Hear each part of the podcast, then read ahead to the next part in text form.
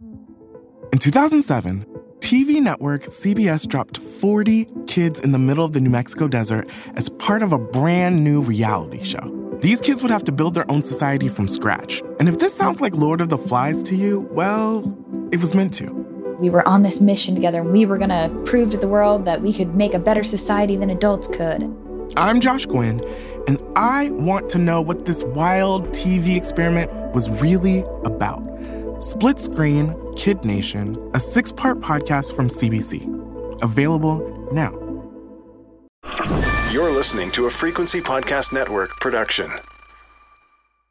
When we talk about the cities of the future and how they'll best serve the people in them, what makes them truly livable, and the need to combat the effects of climate change, we mostly talk about greenery. We think of grassy public parks and shady, tree lined residential streets. We think of apartments and office buildings that are covered with plants all over the roof. We think about making our cities as green as possible to promote public health, to make them feel less urban, and of course, to help keep them cool as temperatures rise. But is there a chance that we are missing the cities for the trees?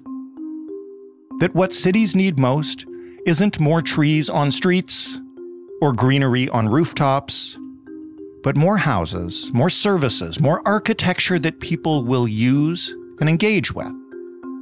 I'm not actually saying I believe this myself, but it's a fascinating concept. And once you start thinking about how many times in your city a field of grass or some trees on a roof is used to justify private projects that won't actually serve the public, you start to see that not everything that's labeled green in our cities is done to help us or to save the world from climate change. Often, in cities, green is just the color of money. So, what do cities need to succeed in the decades to come? And when we yearn for greener cities, what are we really seeking? I'm Jordan Heath Rawlings. This is The Big Story.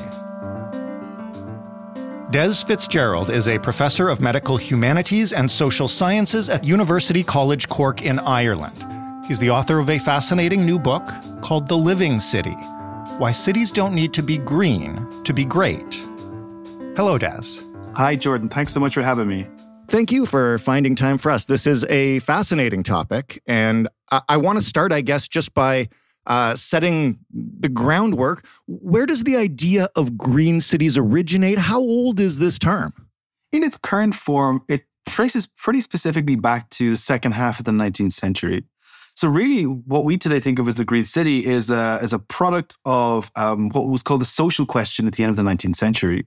And the social question is a kind of collective uh, or collection of anxieties around um, the the bad effects of the growth of industrial capitalism hmm. and its instantiation basically in you know huge and growing urban centers. You see that all across the world in North America, in Europe, and that led to uh, inequality, to poor housing conditions, to poverty for a lot of different people. And so you had a range of solutions aimed at resolving what became known as, as the social problem. And around the late 19th century, a guy called Ebenezer Howard in, in England had the innovation of thinking about urban planning as the thing that might actually fix a lot of these problems. And Howard had the idea that there was good reason that people left the countryside, left agrarian work to come into the cities. They wanted a social life, they wanted better income, they wanted more opportunities, all the kind of things you'd imagine. Right. And yet he recognized the actual uh, state of life in those cities was often pretty terrible. You know, air air quality is terrible, the atmosphere is awful, a lot of illness, a lot of poverty. And so Howard had this idea that what we needed was something in between those two things, something that was not quite the city, not quite the country, a kind of a hybrid space that was both urban and green. And that was the Green City, the Garden City movement as it became known. Um, and it really is the, the long tail of that movement that we're still living with today. What do people think of mostly when they hear the term Green City? What do they picture? I know what I picture, but uh, maybe you can help us. Um, it's, a, it's, a, it's, it's an interesting question, actually, because the, the word green slips around in some interesting ways in these kind of spaces. So there's garden cities and garden suburbs and green cities and green suburbs. I mean, obviously, what it all, what it usually means is some kind of measurable increase in the amount of green space in an urban area. Today, that's usually measured by things like tree canopy or the percentage of vegetation within a certain amount of space. Mm-hmm. But the actual, you know, physical, experiential level, what you usually get is parks are more prominent, right? So, for example, Ebenezer Howard founded two cities. Uh, one of them I go visit and talk about in the book. It's called Welwyn Garden City. It's not far from London. The main street of the town is is is a park. It's a green space that you kind of walk up and down and lined on each side by by by quite nice shops. So it's that kind of emphasis on always being in or surrounded by or having contact with nature in some kind of way is really what defines, I guess, the experience of the green city. And I think most of us would uh, inherently agree that you know trees are good. Uh, their presence in cities is wonderful and does nice things. But but you mentioned in the book they have some negative political associations. How did that come to be? Can you explain it? I mean, I, I guess I mean that on, on two different levels. I mean, one is I think this idea that we the the kind of unconscious or easy idea that a lot of us have, which is that you know trees are good, is you know is it's pretty superficial. Um, it's pretty recent. I think for a lot of human history, actually, trees, forests, woodlands, wildernesses were spaces of terror and horror and fear. And you know, mm-hmm. we, we mm-hmm. think today of the the kind of green canopy as a as a as a nice pastoral thing that encloses the city, but of course for much of human history, the green canopy was a space under which bad things could happen, right? You were kind of unseen, you were hidden, you were away from civilization. So I think we should kind of at least provincialize that you that easy association we have between trees and, and, and kind of calm and goodness and all those things. Hmm. I, I really mean it in, in a much more general sense, Jordan. And I guess, you know, if, if I may, I want to extend that question to, the, I guess, to the wider um, kind of symbolic and political context, which is that's at the heart of the book, I think. Sure. Because I think a lot of us have a sense that that cities are not working in a certain kind of way, or they're not working the way we want them to. And that's yeah. a popular political feeling, certainly where I live, I guess where you live too, and in certain lots of parts of the world. And for some people, that produces a kind of idea of you know, positive transformation. Like, how can we improve the city? How can we make it better? What kind of things would make life in the city um, easier for, for, for more kinds of people? But for others, it produces um, what I what I describe in the book as a kind of a fantasy of return, which is this idea that maybe life would have been better or could still be better if we were to return to the living arrangements we had before the kind of great period of urbanization altogether, maybe even before the modern world altogether. Hmm. And I think that's a fairly unambiguously negative or reactionary political feeling, and one that's increasingly common today. And like not to be like really alarmist about it, or not to not to use the F word too too quickly, Jordan, but you know, I mean, I think that is an, there's an unambiguously fascist political sentiment uh, embedded in that. And I think you know, fascism has always laundered itself on ecological ideas, right? Organic farming is a, it, um, its origins are in the British Union of Fascists. Hmm. Um, and so I think it's in this context that I think it is, I think it's appropriate to at least have a pause around the idea that the city is something that needs to be re- remediated or made good with a canopy of green stuff. I think there's a lot of kind of dodgy political stuff going on underneath that idea. Before we get into why and how we may have been uh, misled or even maybe just sold a bill of goods here. What kind of data do we have on the effect of green space or tree canopy on, on quality of life and, and the environment and cities? I mean, quality of life is an interesting one. I mean, I, am pretty iffy on the idea that there's a strong relationship between green space and, and, and, anything like we might call quality of life. At least as that is, as that is measured in things like people will know. I, I guess the Economist produces this global livability index. Canadian cities always do well in this, right? So Vancouver yeah. is always up there. Toronto is always up there. The Economist likes really expensive cities. well, it, well it, but genuinely, indeed, there's a, that that correlation between expensiveness, um, unavailability of of of uh, affordable housing the relationship between those things and what the economist understands as livability is, I think, worth paying attention to. Hmm. I think where we, what we do have pretty reasonable data on, or, or where I think there, there's decent research, is not so much the relationship between green space and quality of life in that abstract sense, but the relationship between green space and individual people's moods. I think there's a reasonable amount of research on that now to show that, at least for some people, some of the time, in some kind of situations, um, being in and around green space, having regular contact with green space, does have some kind of calming or restorative effect. Sure. And for some people who may otherwise have been predisposed to, let's say, the development of mental illness, that calming restorative effect over time, I think it's fair to say, at least lowers the likelihood of developing that illness. I think that's a reasonable, fairly uh, inarguable thing at this point. When a city pushes to actually do this physically to create more green spaces, to change its layout in order to further the pursuit of becoming a green city. Who wins and who loses? a good way to think about this is the way in which contemporary construction projects are often laundered by the use of green space. Explain that. So, for example, um, there was a big controversy in London a few years ago about something called the Garden Bridge. Um, the Garden Bridge was a new bridge over the River Thames, which was to be designed by a very famous British designer architect called Thomas Heatherwick. Um, and Heatherwick had this idea that he would create this new green space for London. Um, it would be a pedestrian bridge over the Thames, a resource for the city, for the citizens, citizens in the city. But it became quickly apparent that what was actually uh, at stake there was less, you know, a park over the river, but really like a corporate event space, right? That people would actually need to have tickets to cross it, that it would be closed to be hired out to big banks in the city of London all the time. Hmm. And that really, you know, what was being created was a certain kind of privatization of space over the river, but that was being laundered by the idea of the garden, right? Because it was green, because there would be native plants there, that it felt like a public good. And I think that is a kind of thing you see more and more often in urban development. That kind of idea that once you put some trees on top, uh, it becomes a public good. Right. And that otherwise low value, low quality construction, construction that isn't particularly attentive to affordable housing needs, to what people in the neighborhood actually want, um, is laundered by a certain kind of relationship to green space, whether that's living walls, the provision of parks, and so on. So I think we do need to be attentive to the way that like things that are not particularly, uh, let's say, don't have great public value, um, are often imagined to have that value through through green space. We have a big housing crisis in this country and, and a big affordability crisis. And I am uh, in favor of and have been in favor of, and most of the listeners on this podcast are in favor of finding ways to solve that, finding more housing for people. I live, though, across the street from a lovely little park. If somebody put forward the idea of, hey, we could just pave over that park and we could actually put a pretty big condo tower in here with a bunch of affordable units. I would say hell no. And and I wonder about, you know, my commitment to a green city and, you know, because I can already afford to live in this city and what it means for those who can't when green space can take precedence over a less beautiful but uh, more practical uses of the space.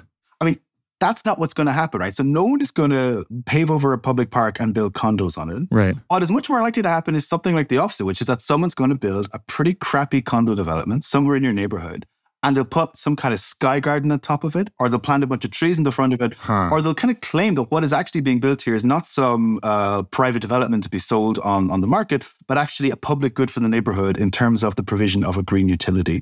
That's what I mean by kind of green space laundering. Let's say developments whose benefit is not super obvious in terms of the wider wider neighborhood. I think that's the thing to watch out for, not the condos being built on the green stuff, but the green stuff being put on the top of the condos actually. Now that I picture it that way, I mean I can picture several places in my city that are almost exactly that and several proposals for public spaces uh, that we have on the table right now that always have these little green spaces or these trees on top of them to make them to make them look great. I've mentioned the designer Thomas Heatherwick um, before, and I'll mention him again. And I, at the risk of kind of overemphasizing Thomas Heatherwick, but he he built this really famous space in Shanghai called A Thousand Trees.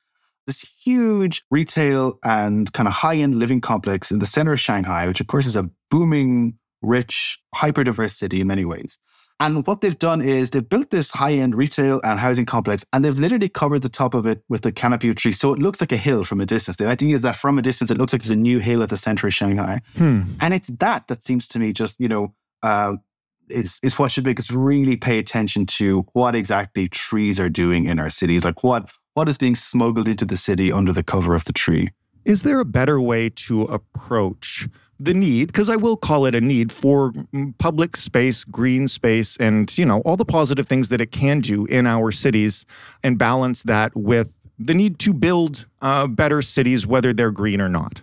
I don't know. It's it's a very serious question, and like one that's kind of bedeviled the history of architecture. I mean, I, I talk a lot in the book about Le Corbusier, the Swiss French architect, who's kind of one of the main characters in the book. And Le Corbusier, who, by the way, I should stress, is a terrible person, uh, a fascist, an anti-Semite. Um, someone who's widely associated with the, the birth of the modern movement in architecture. Le Corbusier made this famous plan for the center of Paris called the Plan Voisin. You can see images of it. There's very famous images where essentially proposed to just level this entirety of Paris, level the whole city, and build these uh, very tall square tower blocks at regular intervals across the city.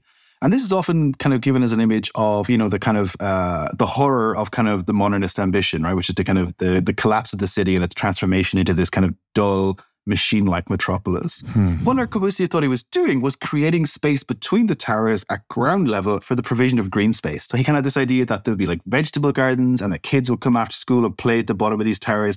That actually by building up in that like really vertical way, that hyper vertical way, that something you do also is you create more space at the bottom, and that can be used for greenery, um, yeah, blue space, rivers, whatever it is you want. Right. That's not a serious plan, but I think the kind of relationship between those two things, between let's say verticality and density and green space, is often more complicated than we think, um, and it's kind of well worked through in the history of 20th century architecture.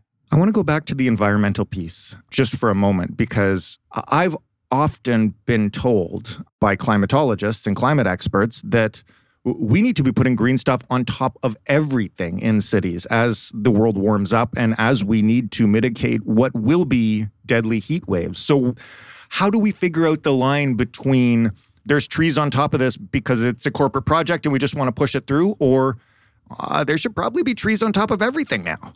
Yeah, it's, it's a really good point. Actually, I, actually have a nervousness about this book being read or understood as in some way anti-environmental. I mean, that was my first question about it, to be honest with you. Right. Yeah, yeah, for sure. So no, I have absolutely no quibble or objection to the fact that there is clearly important work that green space is doing in cities in terms of climate collapse, right? That, that's clearly the case. And in the book, I talk a little bit about how people are thinking about that in Melbourne, in Australia, which is a very particular relationship to, to the worsening climate. I mean, I'm I'm I'm in the EU right now, and the EU is literally today, I think, just passed finally its nature restoration law. And one of the big things the nature restoration law is going to be um, mandated increase of tree canopy in cities throughout the European Union. Hmm. None of this, I think, is bad at all. I think you know the the kind of evidence for what trees do in terms of bringing temperature down and making spaces more livable in that way I'm in Cork, which is in the very south of Ireland. And this summer, we've seen uh, huge amounts of large rain events and lots of flooding. Right. Um, much more than we usually do. And it's become apparent that we don't have stuff on the ground to soak up the volume of water we're going to increasingly get. You know, it is obvious to me that we do need to bring green space into cities uh, to deal with the situation of a worsening climate.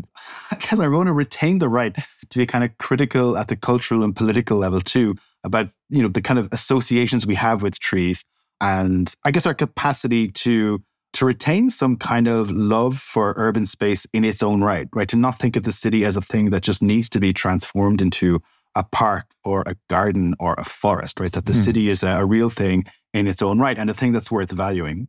Okay, then if not green space, what should cities be focused on to be great? What should they transform into, or should they not transform at all? It's just as you're asking that. I was about to say, um, well, Jordan, I don't believe in this concept of greatness at all. I don't think there's any such thing as a great city. But then I hmm. realize I say that my book is in front of me and it's in the title of my, right. my books. I think, I think I do need, I do think I need to own that a little bit. I mean, I, I, I guess I am genuinely sort of against the idea of cities being great, at least at the kind of macro scale. I mean, one always thinks like great for who, right? Every city is great for somebody.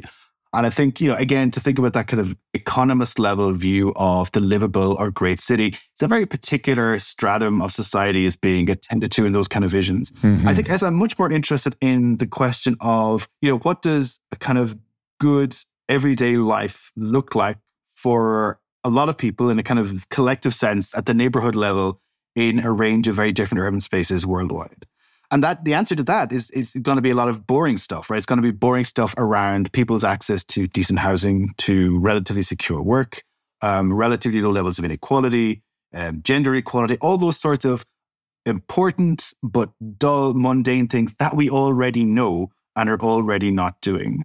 And I guess one of the reasons I'm so consistently suspicious of the idea that you know urban transformation comes through planting trees is that you know what are we not doing when we're planting trees? Or what kind of solutions are becoming invisible? What kind of things that we already know about but don't have the political will to deal with um, are continuing continuing to be ignored?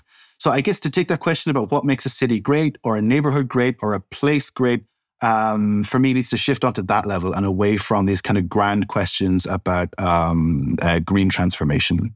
The last thing I'll ask you is, what would you like people who have seen the title of the book and and worry that this is distracting from the environmental movement or just like I mentioned at the beginning have this kind of inherent association of green space with positive outcomes. What would you like them to rethink while they're out and about in their city? What would you like them to look for? I guess what I would really like people to rethink is what they think nature is in urban space, what they think nature is for, of what it is about the city as it is now. And let's think of, you know, a city like, let's say like Toronto, so a very modern city, a very built up city with lots of, uh, you know, lights, lots of traffic, lots of noise, lots of human activity. What it is are those kinds of spaces that we kind of imagine to be somehow unnatural or superficial or not for us. I think we've kind of naturalized a kind of a very simplistic and superficial cultural story about the kinds of spaces that we're supposed to be living in. And we have these kind of naive, quasi evolutionary idea that we evolved in a certain kind of space. And really, we should be back in that space. We should be surrounded by living things and greenery and river vistas and savannas and those sorts of things. And I just think none of that is true. And I don't think it all tracks with actually most of our daily experiences of being in the city, which for all its problems and its inequalities and its violence and its capacity for harm and all those sorts of things, I think still has a real sense of promise and joy and diversity and human flourishing, right? I think I, I, I do think to be, you know, a bit grandiose about it, Jordan. I think if we're going to think seriously about transformation in the next few decades, and presumably we have to think about transformation some kind of level, um, for me, it can only be through a valuing of and a commitment to the city and to urban life as it has developed over the last couple of hundred years. Des, thank you so much for this fascinating conversation, fascinating topic. My pleasure, Jordan. Thanks so much.